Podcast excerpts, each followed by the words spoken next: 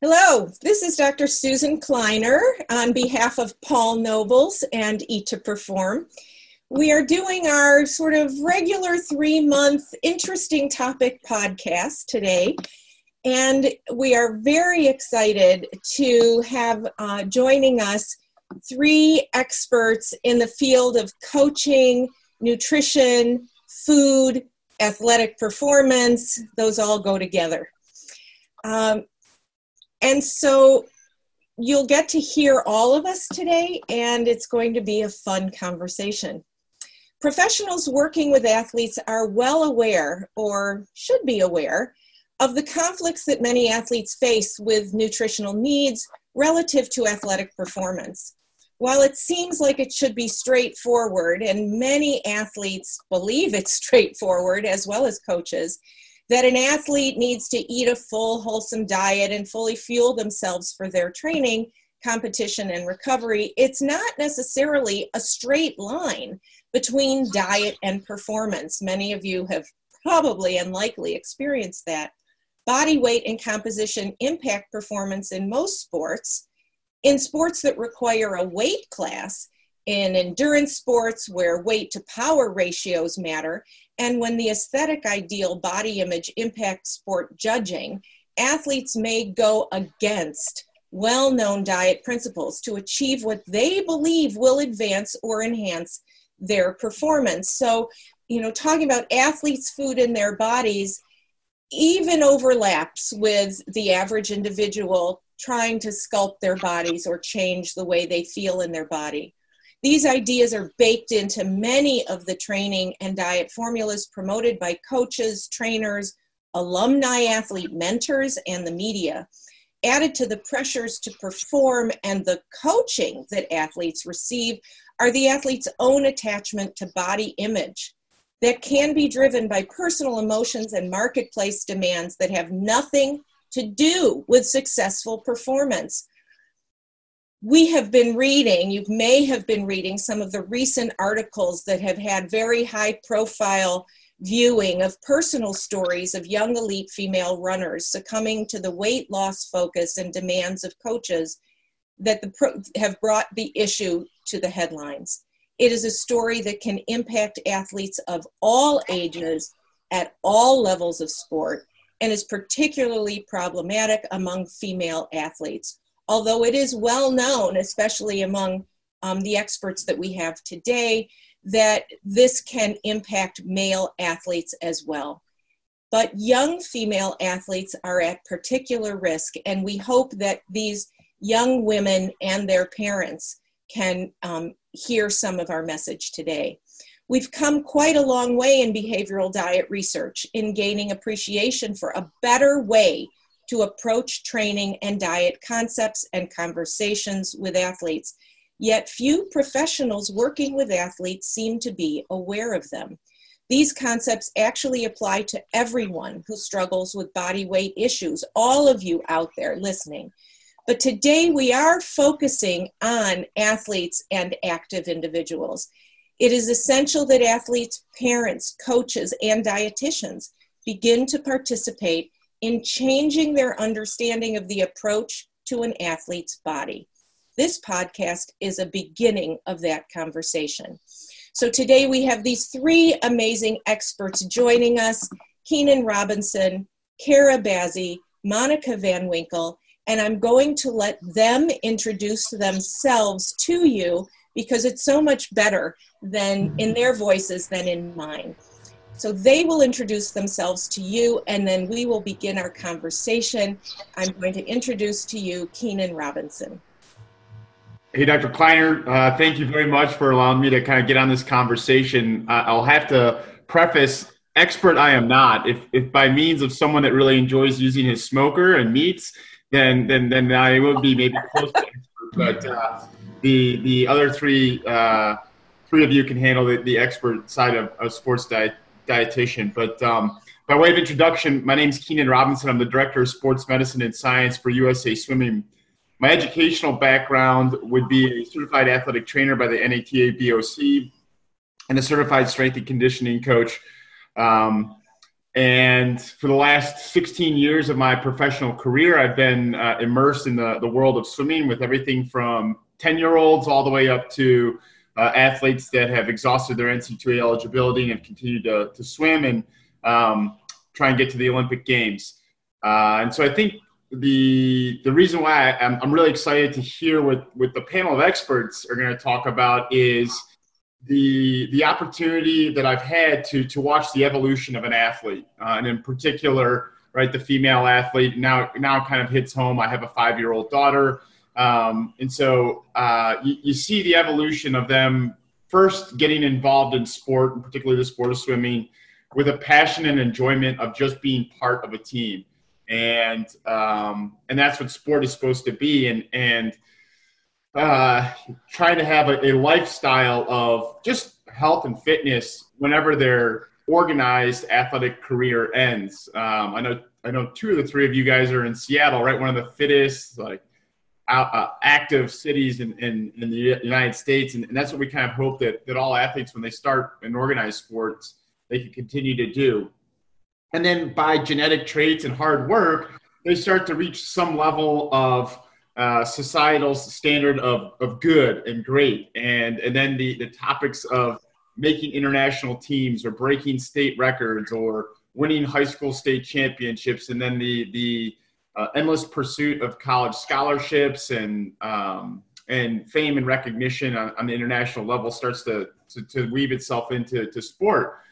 And uh, particularly from what I've observed, and I think that's why we're, we're discussing it, then the thing that gets lost is is um, these 10 year olds these 11 year olds these 12 year olds they start to grow it start to become growing into to young excuse me young women and and things change. And and i think unfortunately in the united states unlike our, our friends in australia and europe like we just don't talk about why these changes are occurring and why they may be impacting the female athlete. And so times start to get slower.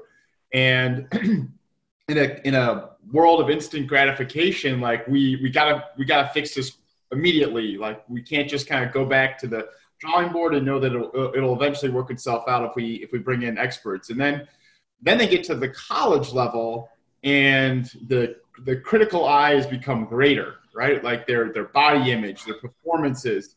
Uh, they're now on on campus where not only are they comparing themselves to their teammates and how they look perhaps in a bathing suit, but also what their fellow classmates, the general population, what they look like. Um, and I could just only imagine the psychological impact that that has on them. And obviously, I've, I've heard it firsthand from, from some of the athletes that I've worked with. And um, so I just think, in clo- like for my part in closing, I just want to to get a conversation where one, um, hopefully, those that view this can start to say like we have these conversations in a positive um, forward manner where we're, we're, trying to help instead of um, cover it up or, or make it even more awkward to discuss some of these things. Uh, and number two is just, just again, like if we can impact just one young, uh, young child, young female's life and their parents and their coaches for positive manner, then we've done our job. So I've babbled on enough. Now let's let the experts discuss.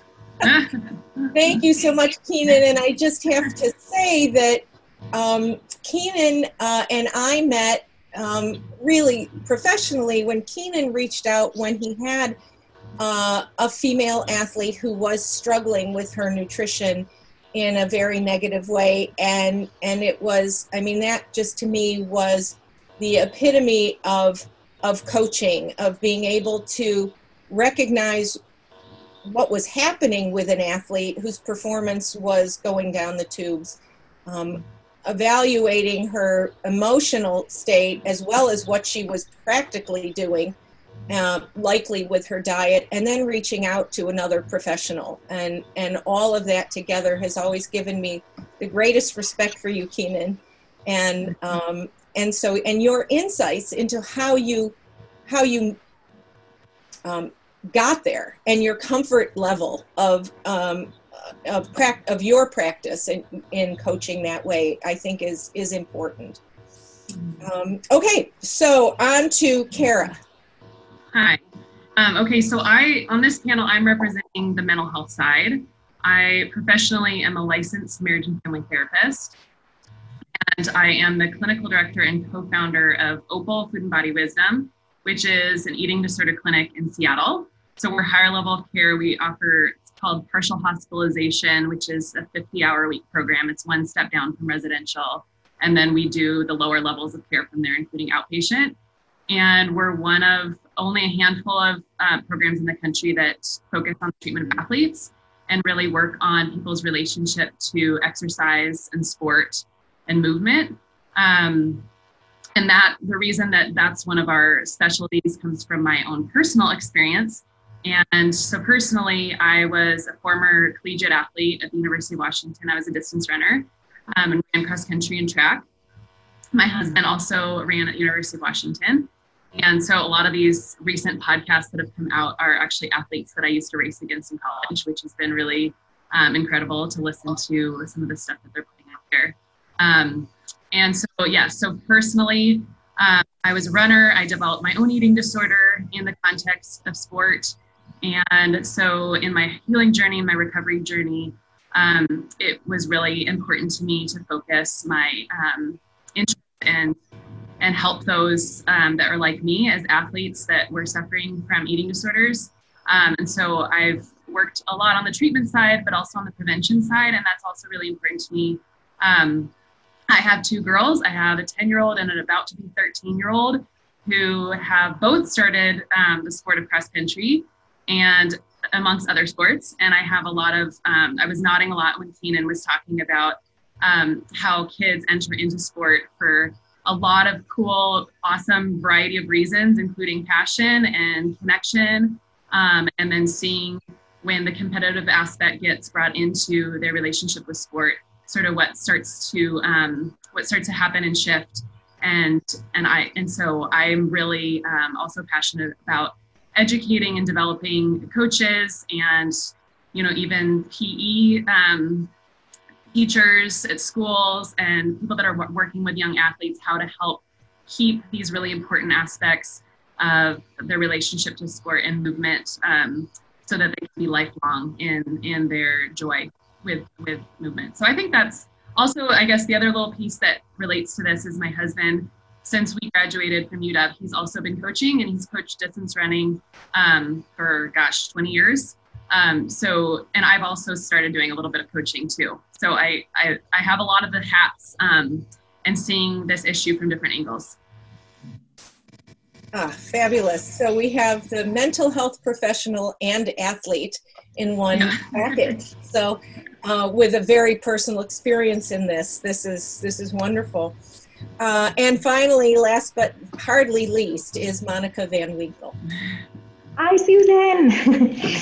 so, I'm a registered dietitian. I've been a registered dietitian for 14 years, and I own a company. It's a private nutrition clinic in Seattle called Nutrition in Action.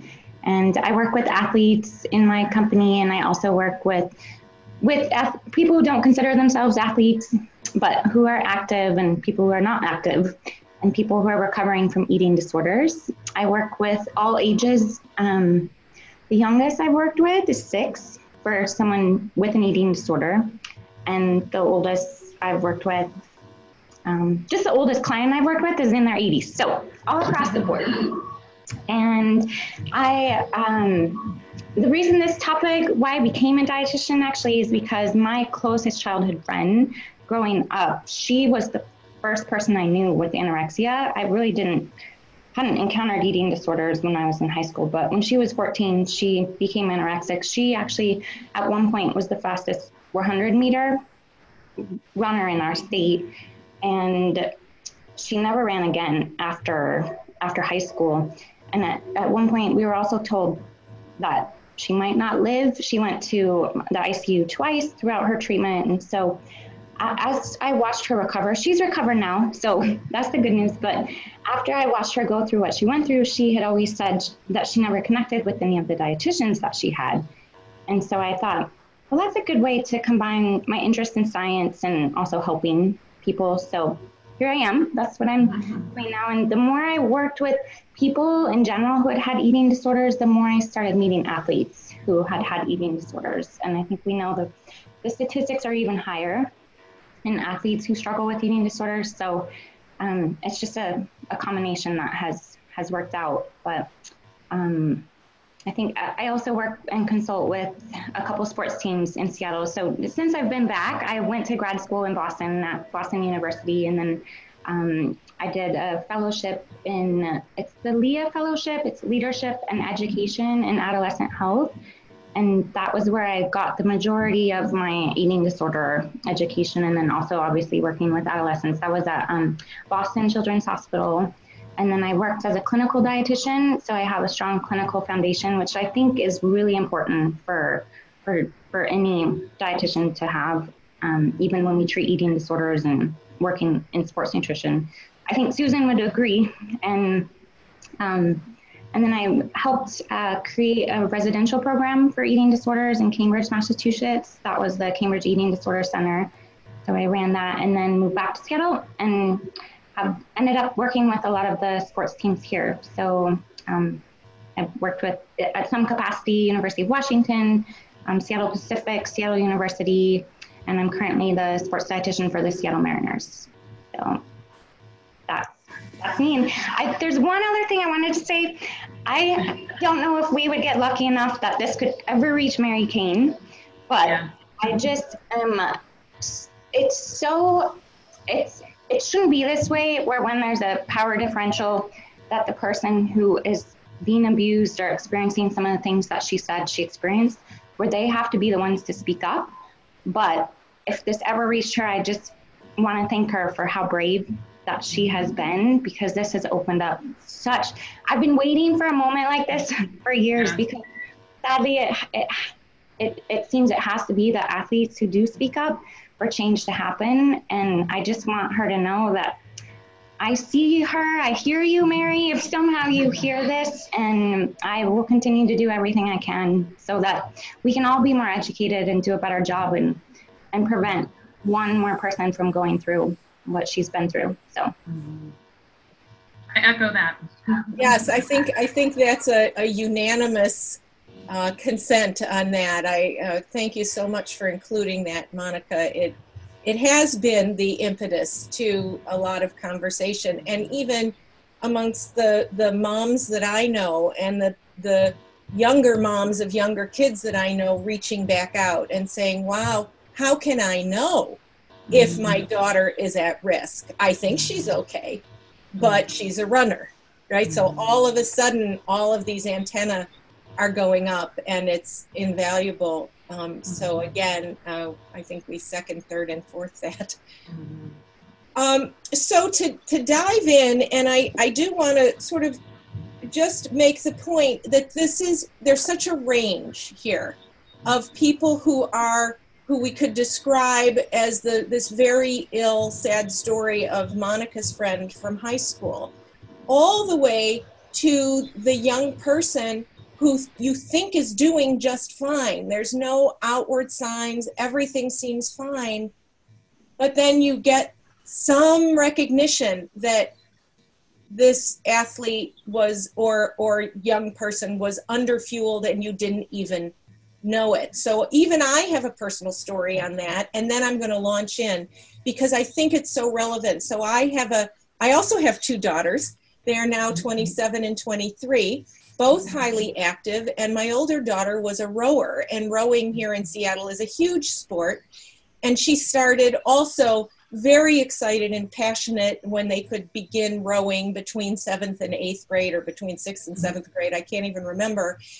And we turn out a lot of Olympic rowers. And so while they are still in the in sort of the junior varsity uh, training, they it, it is just fun and it's a lot of fun. And then they do get into the a, a, serious competition early on in high school to get into the lead boats, etc. And she was naturally a lightweight rower, and so there is a weight restriction to to maintain your lightweight rowing status.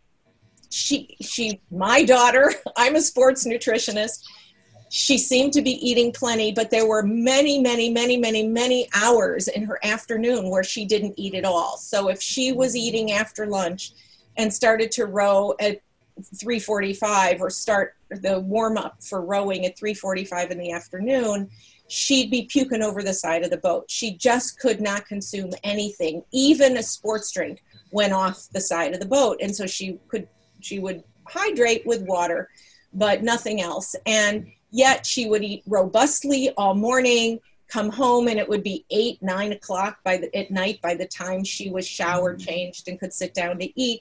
She'd eat a robust dinner. Her weight didn't, she maintained her body weight at the top of the, the lightweight rowing her entire high school career.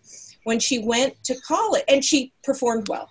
When she went to college and stopped rowing, she, and I, I did so only for fun again, she grew almost two inches. Mm-hmm.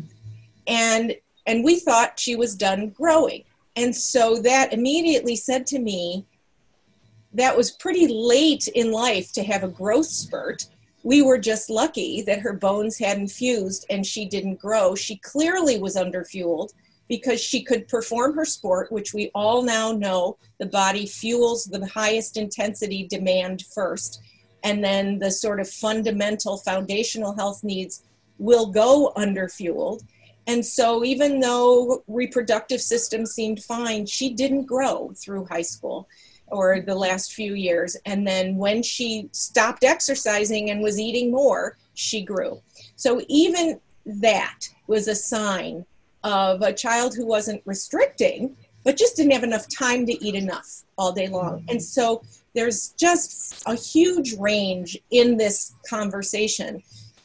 So we're gonna, but we're gonna dive right into um, a somewhat of disordered eating. So that was, you know, when we talk about disordered eating, um, abnormal eating behaviors, sometimes they are unintentional, as was my daughter's. It's just lack of information or understanding, all the way to um, a true mental health issue. And so, Kara, I want to start with you. Why do you think disordered eating habits are still an issue in sports when we really have been talking about them for nearly my entire career, which is mm-hmm. 35 years? Mm-hmm. And what areas do we need to get better at to try and get the information out?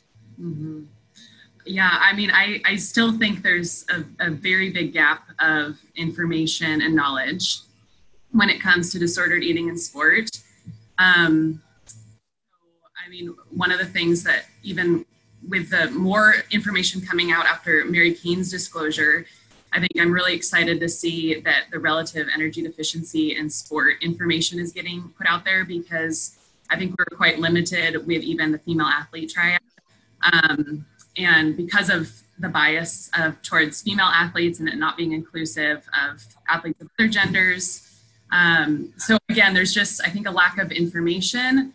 Um, I also think within the athlete population, um, a lot of things are quote unquote normative, and it's really hard. We talk about um, the challenge identification issue challenges, where um, it's really hard to detect both for an athlete. So, like for, for in my personal history, I mean, looking back, I had an eating disorder for four years, and I didn't know I had an eating disorder for four years.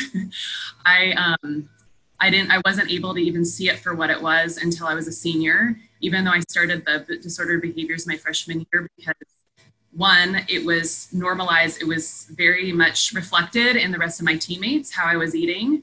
Um, and there was kind of no concern or no challenge by anybody in authority. And, and so that wasn't getting reflected back that anything was um, abnormal. And and then um, and then of course, like at that time, and I think this still can occur. There wasn't a, a much cause for concern about my lacking my lack of menstruation.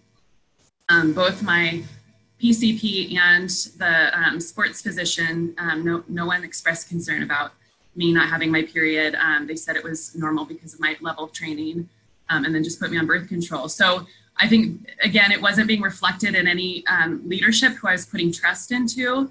And and I think a lot of that still occurs. I mean, I, I think we've grown in, in that knowledge and there are institutions and systems that have uh, been more educated and have less tolerance and kind of boundaries around that but there's it's still i think it's still happening so i think there's also a lot of fear of coming out um, as an athlete with having disordered behaviors of, about what what might occur um, and whether they can still participate in their sport or if there's going to be any ramifications if they're on it about um, maybe struggling or being confused about their relationship with food or their body.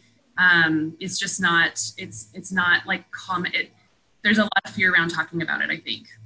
So to the group, there's, you know, um, I've worked with um, a few elite runners, and of course, when I identify eating disorders, I send them to Monica. mm-hmm. but um, but I worked with a, uh, over the years the role of sort of the healthy young girl leaving high school, going to college, being in a dorm, um, and being surrounded by a group of girls who are runners or other athletes where body weight and body image you know it's bad enough when you're not in athletics and you get into that situation.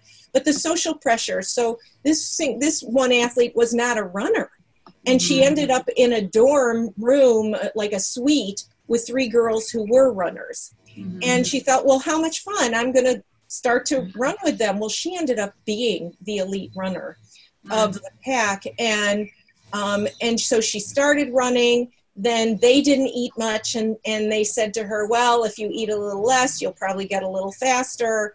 And then she recognized that her she lost some body weight. She kind of liked that. She kind of slid into mm-hmm. an eating disorder completely unaware of what was happening. And and yet there was social reinforcement around her. And i think that applies as i said outside athletics. Um, monica what do you think you know you've worked in the collegiate world. What do you see with that? Uh, yeah. Um, and I do want to say for any men listening to this that I, I think I see, I would say a third of my patients with eating disorders are men. And I don't know, that doesn't quite reflect the statistics, but we are definitely seeing males, more and more men with eating disorders, and, and more and more male athletes. But I think, and, and what Kara has said is it's normative for disordered eating. It, it's just um, sadly that's that is what is normalized, what athletes see.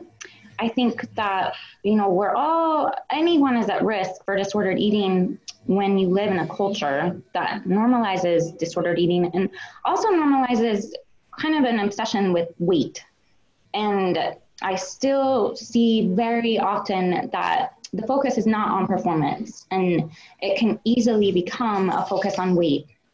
And so when athletes hear that, they lose sight of why why they're there and they can get very caught up in trying to manipulate what their body looks like and that becomes what the vehicle what they weigh is what's going to help them perform and so i think that the our culture in general it's going to be tough to change the culture. but I think the sports culture, educating people who are talking to athletes, can be very, very helpful in just the nuances of of what we say in terms of keeping the focus on performance and looking at how we can can get away from keeping it on appearance. Can I ask you that? So um, one of the things that happened to me, and this is really common, is I lost, you know, I, I was pretty restricted my freshman year in the sport, and then I lost weight and I started to perform really well. Um, but of course, I didn't know anything about RED-S or what was going to be happening in the long term, right? So I had. Stop you one second. Let's. Can you oh. please define RED-S? Yeah. Or does Monica want to? So, sure. So, it's relative energy deficiency in sport. And it was kind of an outcome of um, the International Olympic Committee came up with this definition because the definition of female athlete triad was excluding men. Obviously, the female athlete triad, and, and RED-S has components of that, but female athlete triad includes low energy availability, which can either be intentional or unintentional. And so, Susan, the, the person you were talking about, that so many people can have low energy availability where you have too much energy going out and not enough energy coming in through food. That's the first component. And then the second component is amenorrhea or loss of periods. And the third component is bone loss. So you can have both the low energy availability and bone loss in men, but obviously the, the lack of menses was an exclusion. So um, the relative energy deficiency in sport describes that low energy availability where you don't have enough energy to support all the activity and exercise that you're doing. And it also encompasses the psychological and other physiological consequences of restriction. And so, um, which there are many. of which there are many. and so, mm-hmm. there's, I, I don't know if we have time to go into them, but just hematological and immunological, um, depression, emotional. So, um, yeah, I don't know why, why. Right so yeah what so basically what i was saying is but the, the short term of effect of my restriction um, that combination led to me running really really fast and um, and being actually going to one of the top performers of my team. And so um, and then of course what ended up happening which happens for a lot of runners then my body couldn't handle it anymore.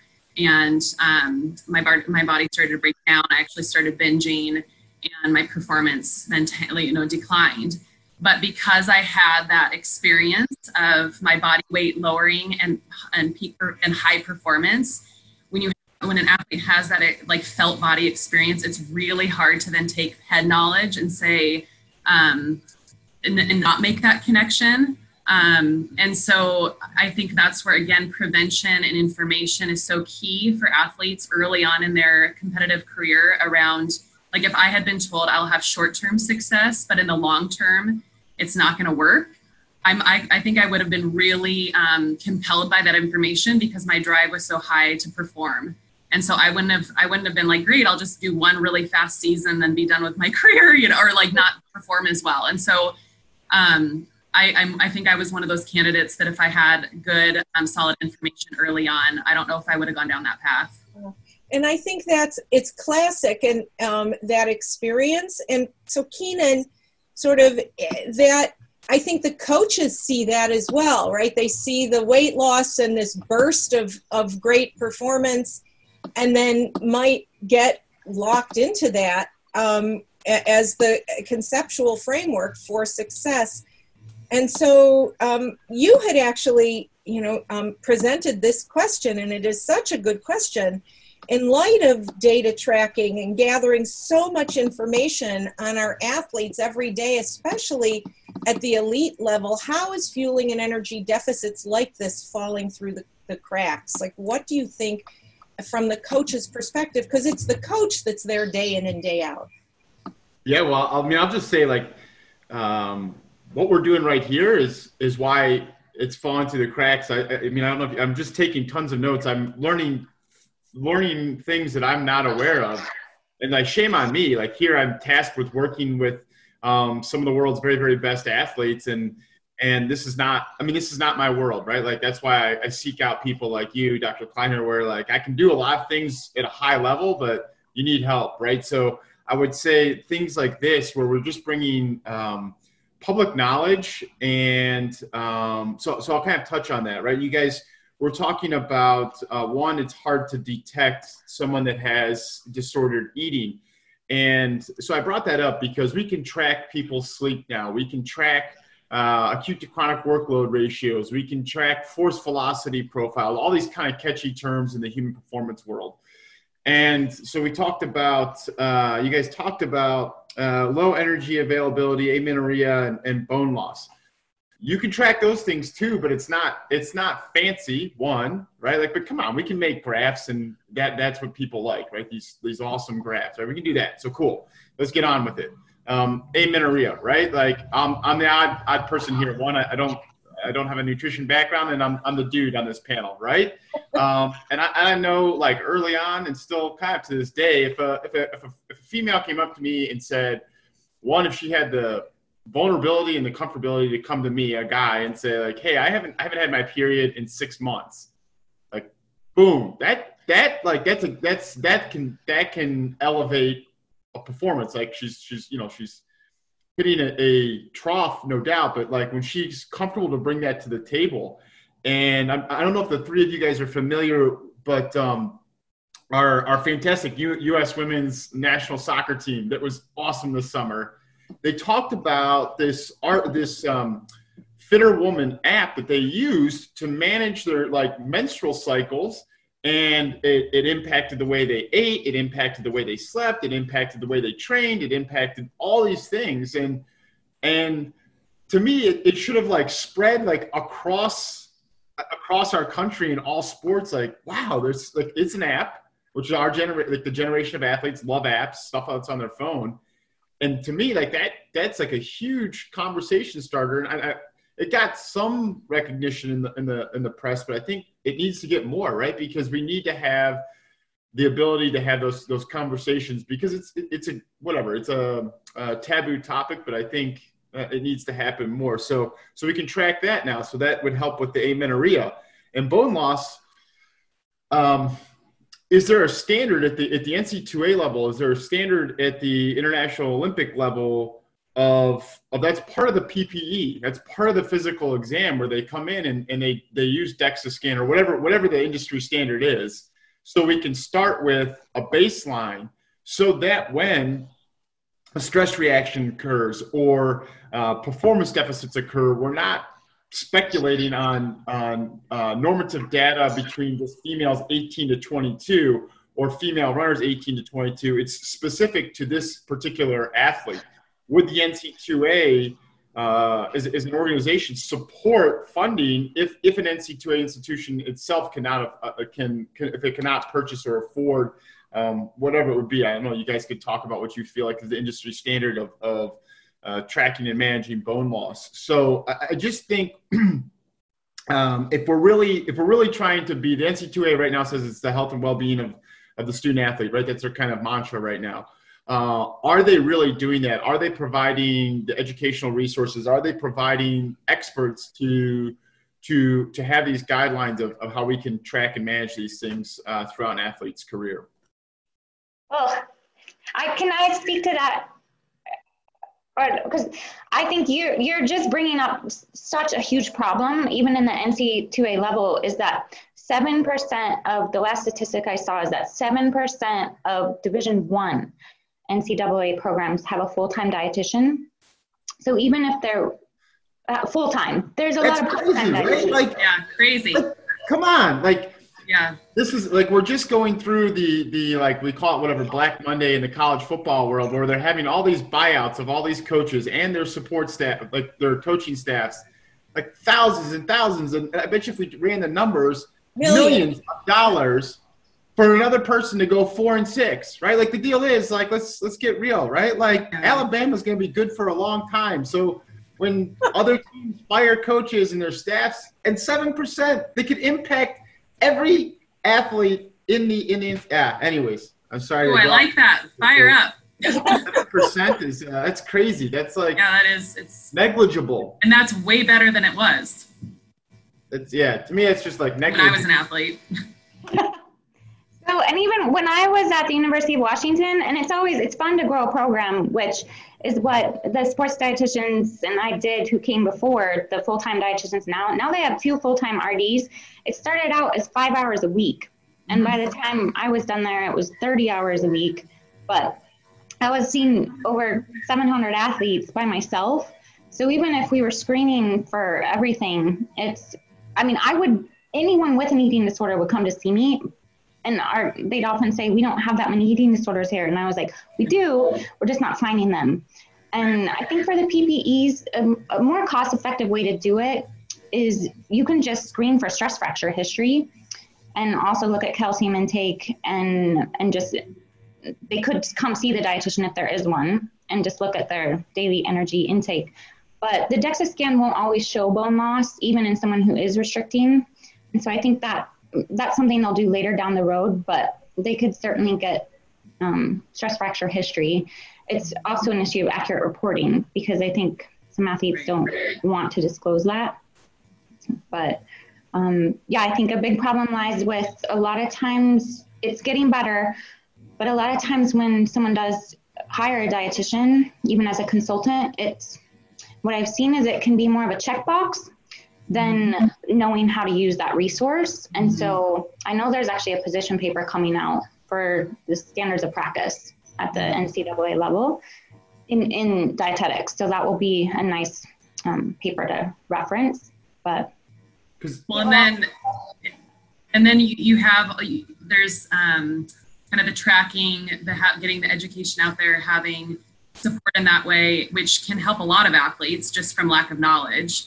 But then there's so many people like me who it's complicated psychologically uh, from a mental health standpoint, where that information can be actually misused and um, and it's so much more nuanced and there's an art to it where the science kind of doesn't um, quite lend to the change and so then there's there's the a whole slew of athletes where that's that's um, that's it's not going to be enough yes it's right it's creating uh, a truly integrated uh, performance team that the athletes trust and know they have the best interest of the athlete in mind right so they're not uh, a performance staff created by the head coach right. to spit out champions, right? It's just a performance team that helps the athlete and helps the coach because you guys kind of touching on what, what what's going to happen, right? Or what does happen. The real the real reality of it is so there's no one um, with the skill set to support the athlete's wishes to understand fueling, right? They may they may they they probably all have some level of disordered eating just because they have to pick up their information from social media. They have to pick up their information from what they've heard, and they're going to seek out someone that classifies or identifies themselves as a uh, you know sports performance nutritionist or dietitian, although they're not a registered dietitian, right? Or or uh, they don't even have the the academic background, level licensure to to make these recommendations. They're just someone that's fit by God's graces and understands, you know, pharmaceuticals and stuff like that. Then number two, then they start to fall down the slippery slope of having the psychological impact where like I think I'm eating right, uh, you know, I'm following everything, I'm you know, um, intermittent fasting, I'm doing all these catchy things, but like I'm still putting on weight, and and coach knows it because coach is having me do supplemental cardio or coach is having me do this and coach looks at me when we're on team trips and eating. And again they can't find like the mental health person that can can facilitate that because again they go out and they find life coaches. Uh, and so it's just this like slippery slope. So i'm really excited for this position paper to come out. Again i'll keep coming back and saying like this this right here like how this gets out and, and coaches parents athletes everybody can, can get access to it is really going to drive the needle i think in a positive direction of saying like hey there's major gaps of, of just providing the resources to support these people. And as an athlete, you have, say, you even have a good team, you have a good therapist, you have a good dietitian, um, strength and condition, like you have this performance team. But then if your coach is giving you another message that's not aligned, the coach often takes kind of is, is in the biggest position of power in the athlete's mind because that's really who um, the athlete is trying to, to please. So even if, I mean, that can be a struggle too. So if the coach isn't aligned, whether in their words or in their own modeling, um, that that creates a tension for the athlete too.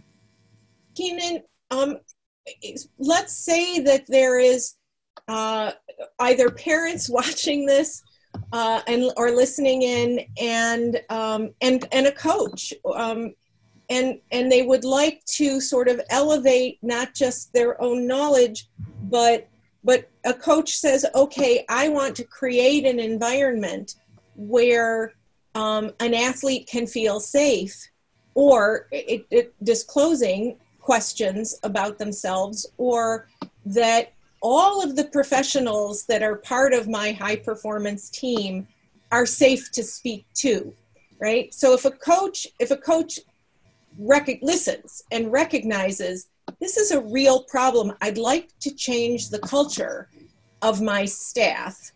And um, what what kinds of things could a coach do um, to to help with that sort of food body relationship of the athletes and the the the staff, as well as what should a what do you think a parent should look for when their child, whether they're high school, college, or beyond, um, is is joining some kind of a team.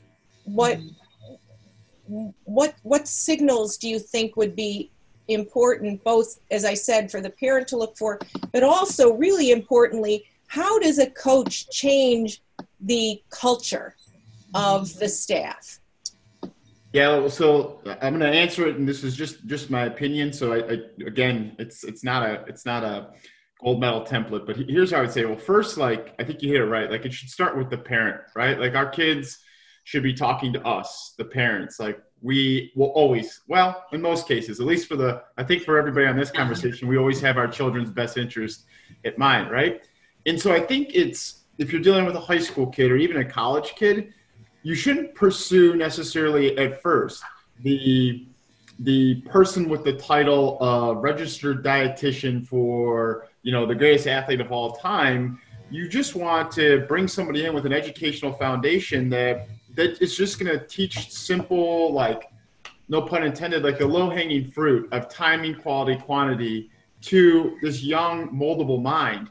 Um, and then communicate with you with the parent of just saying hey like are you aware that uh, your daughter or your son is ashamed uh, on team trips to you know to have a, a, dessert while the rest of the team is having it? Or your son is ashamed because he's super hungry and you know he's going to have um, three plates of food while his his contemporaries are only having one or two and like this makes him like having that open conversation. So I think it always should start with the parents and the parents just seeking out someone, one that has the credentialing, so they're able to actually do this legally, right? And then uh, a number two that, that it's like a it's a the professional, the child, and the parent having the conversation, and then that would lead into the coach. And I think um, great coaches, and, and I've had the opportunity to work with with a couple great coaches, is is checking the ego at the door. You know, they they'll they'll train they'll train the athlete, and that's that's where it ends and then they're going to say like i'm going to hopefully seek out or be able to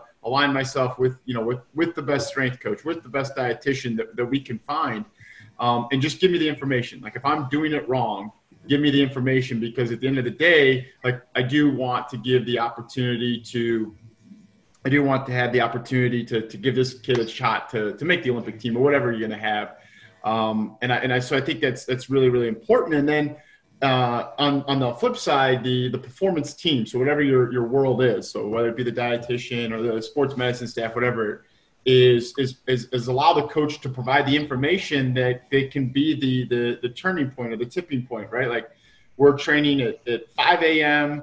Then we come back and we train at 3 p.m. And, and so like if you have an idea of what their schedule is and, and the amount of volume that's going into it, like those those are like the huge because it may not be the, the, the sporting activity which is causing this um, this nutritional problem, right? Maybe it's like they're a student at University of Washington or you know University of Virginia, so they're up till 3 a.m. studying because they know in four years, like they're not going to make millions of dollars in the NBA. They're going to be millionaires as a lawyer or something, right? So uh, I think uh, not pointing fingers and just trying to bring everything into the fold and, and so that you're doing right by the athlete.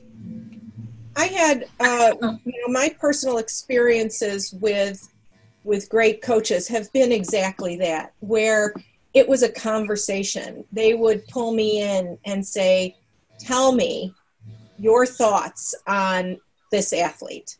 Um, what would you suggest? What are you know what does your expertise tell you? And i think even the fact that you know the it's the referring to the expert and pulling in the expert that's critically important and um, and that the expert or the the professional whether it's the mental health professional the registered dietitian um, hopefully they can um, can have the conversation with the coach in a way that that doesn't put the coach off either right? That that doesn't that isn't well you don't know what you're talking about. And and that kind of leads us into this question of performance versus body weight and the confusion that starts to happen uh, when we're when really in the end everyone's goal is performance but it gets lost in this body weight confusion. And and so monica um, you know i know that's a big part of of what you talk about. Can you talk a little bit about sort of the missing parts of the conversation whether it's social media or or or even within the athletic world even in the average individual who wants to be they say, I'm here in your office for health and fitness. Mm-hmm. And, and yet the next sentence is weight loss. And so talk to me about, talk to us about that. if I had a penny for every time someone said I want to I want to get healthier and I need to lose weight. And so that's usually how the conversation starts if if someone's just coming in to increase their health. Maybe they've been diagnosed with high cholesterol or they want to increase their performance and they don't have an eating disorder. So um, usually the what I will say to that is that I do not focus on weight, and I I don't even um, in, unless uh, uh, we're looking for things like um, oh it cut out. Oh okay. Uh oh can you hear me? Yeah. It says Yeah. it's on okay oh I might need to kill my camera is what it says. Um let me know if it if it doesn't get better but um, I will just tell people let's focus on your performance. And I, I really don't spend a lot of time on weight. And if there are habits or behaviors that are not helping with inform- performance then we can change those see how you're feeling see if your immune system improves i want to focus on are you feeling well are you getting sick less often are you experiencing those training adaptations are, how's your mood? Are you sleeping?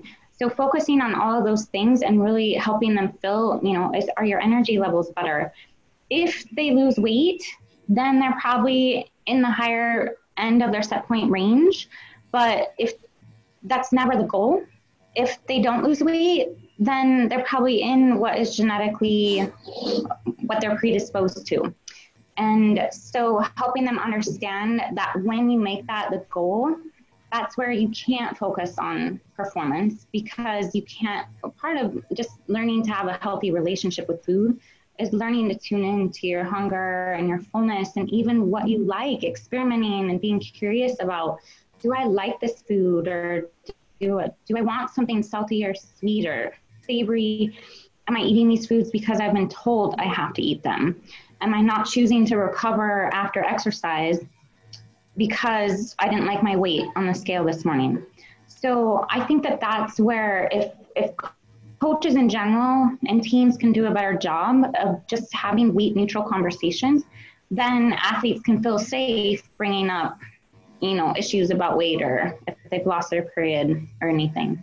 I think what um, Describe, Monica, describe when you say weight neutral conversations. Well, you are, you're, you're freezing up here. Oh, there you are. um, okay. uh, what is, Okay. what is the language around a weight neutral conversation? Could you hear me? Yeah, yeah. So I think the language is just even saying that we're focusing on how you feel and just using words that have nothing to do with what you look like, what you weigh, what your body fat percentage is. Just focusing on what are your energy levels and talking about all the benefits of eating a balanced, just having mindful eating and also exercising in moderation. Like, what does exercise give us that has nothing to do with what we look like? and just getting people have never had that conversation. A lot of times they don't they don't know because they've always had their health associated with what their weight is. So i think um, the other piece of it is recognizing that if someone is living in a larger body which is larger than what we all have if you know there's there's obesity which is a certain amount of body fat and a certain amount of weight or for per bmi standards which we talk about I always say that that stands for bull crap made important. And so we, we've got this arbitrary standard, which our society says that if someone lives in this BMI, then we can focus on weight loss with them. We can tell them that weight loss is okay. But if someone's in a lower BMI, we can't. And what we need to accept is that there is body diversity and that a lot of times we cannot change in either direction without extreme behaviors from our set point range. So we cannot continue to prescribe for one set of the population because they have one body, the very same behaviors that we call an eating disorder in someone who's in Um, quote normal BMI weight range.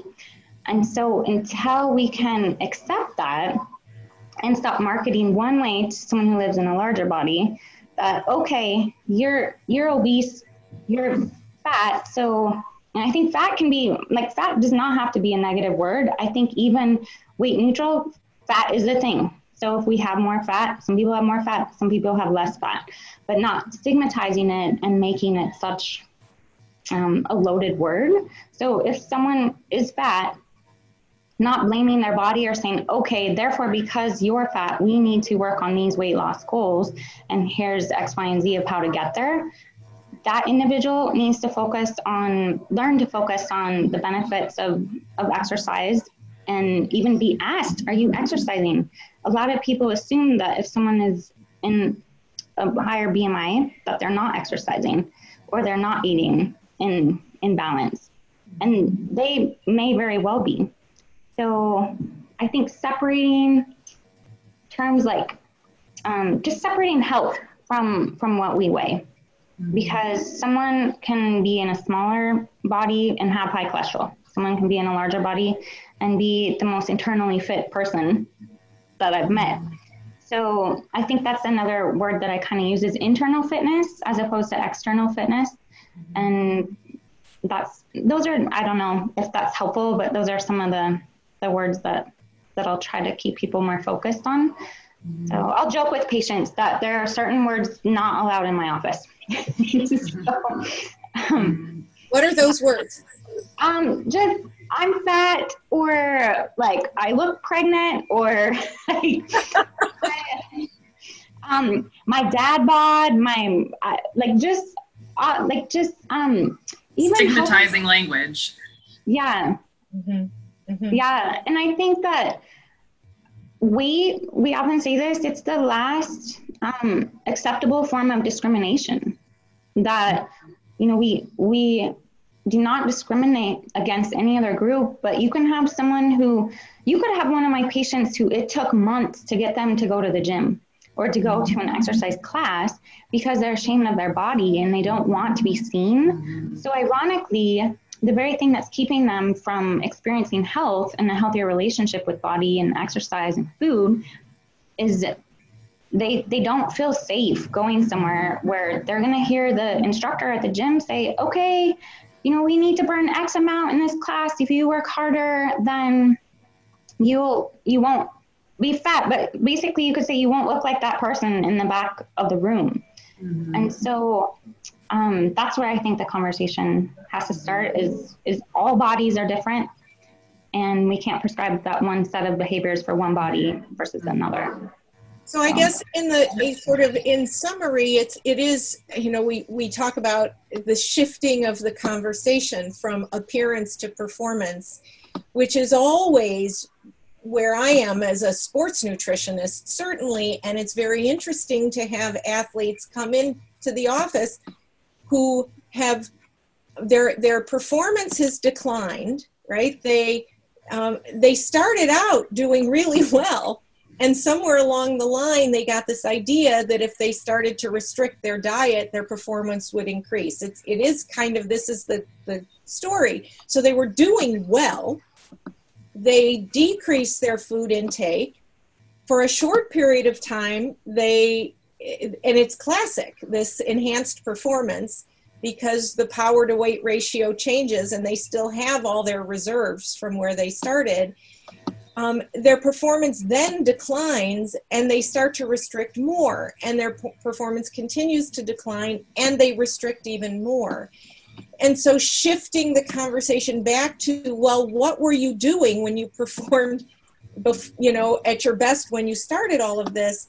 And so it's that conversation that so um, sort of i guess for all of you keenan and and kara too as well shifting the focus from body weight back to performance. I i think that is kind of the the summary of all of this to to to send that message home that that it's about performance whether it's your body's performance with health, your body's performance in fitness, your body's performance mentally, physically, sleep, all those things, as well as physical performance of, of a sport. Uh, Kara, you know, just the, the language um, for anyone working with athletes, from the coach to the parent and everybody in between. Yeah, I one of the things I want to say that relates to that and your question about what can a coach do, um, and kind of what Monica's been speaking to is I really think the coach does need to reevaluate and look at their own weight bias and their own beliefs around weight and performance, nutrition and performance, mental health and performance, and really examine and do their own self work around that because um, if they do just hand off to the professionals um, that does a disservice to the athletes because there, there is a place that their role ends and the professional work begins. But if you're not communicating about that, the athlete can feel that, and silence around the topic can be really harmful um, for an athlete. So I think it's really important for a coach to do their own work around that. Um, we're doing a coaches clinic here in Seattle on January 11th, and it's there's you know 95 people I think registered right now, and it's it's really helping the coach examine um, this very thing around what they what they their own biases that they have and then how do they grow their understanding and awareness around this these issues. Um, so i think that is a, is a significant piece of shifting the culture is for coaches to be examining that themselves.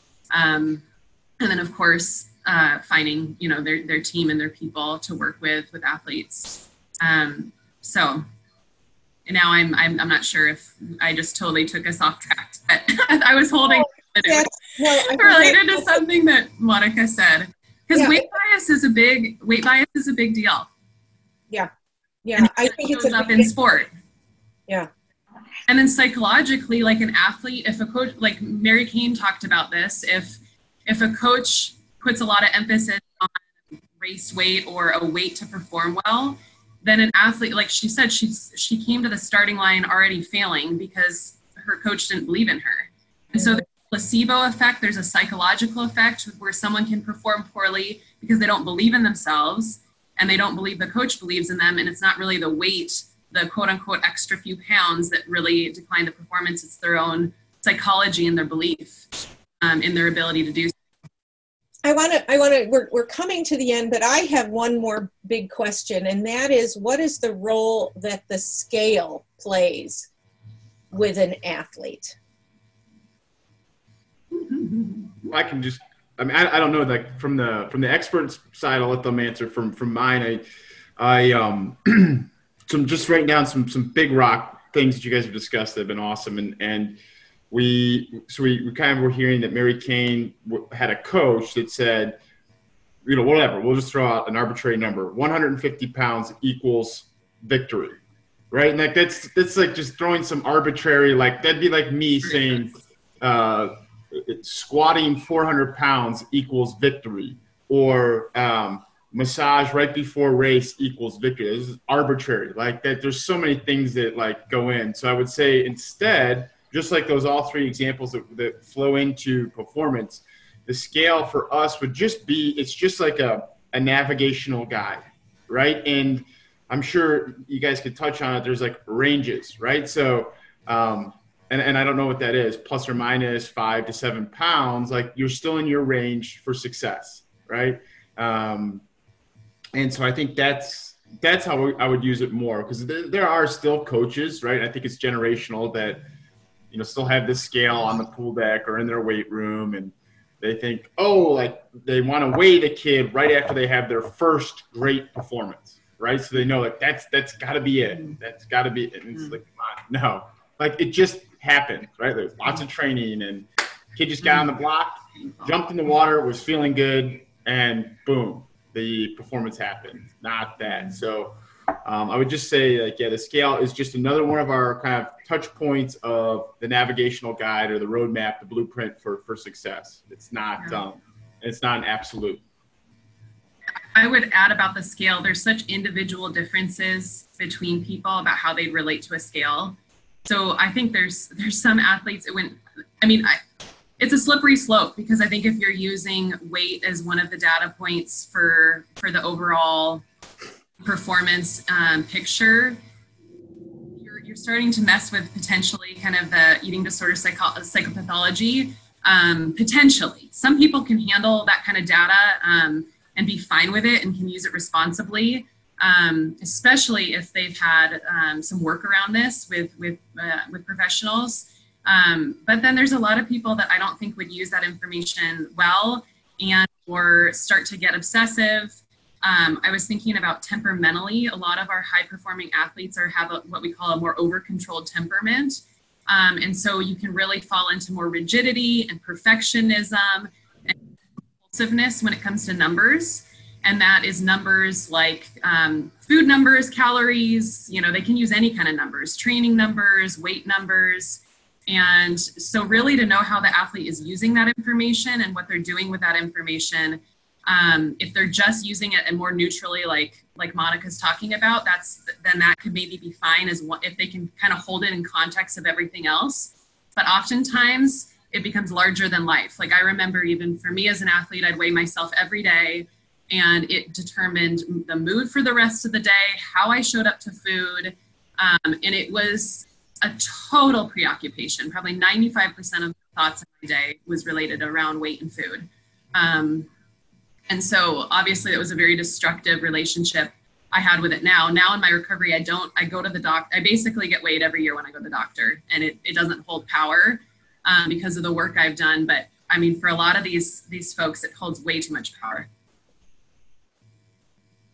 That's, you know, I just think such a, a good synopsis. Um, the you know and then the the other side of this uh, you know we're talking a lot about restricting but there's also you know for another podcast is is the is the need to really eat a huge amount right? For for many athletes. And the you know the weight maintenance of of one of Keenan's swimmers female swimmers her weight maintenance maybe 3000 to 3500 calories a day just to maintain um, we, you know, I work with, uh, I, I have been called in to work with NFL quarterbacks who were getting hurt because they didn't have enough meat on their bones and to maintain their body weight it was 5000 calories a day and we had to increase it to get them to gain. And and there is the issue of hard gainers when we talk about athletes that how difficult it is for them and the the um, sort of uh, that they're they're way off in the corners as well right mm-hmm. how can i talk about oh, I, my body's too small i want to get it bigger mm-hmm. when the whole rest of the world is talking about that everybody needs mm-hmm. to, to lose weight um, mm-hmm. and so there's so many conversations especially if we think of of the the male equation of all of this so mm-hmm.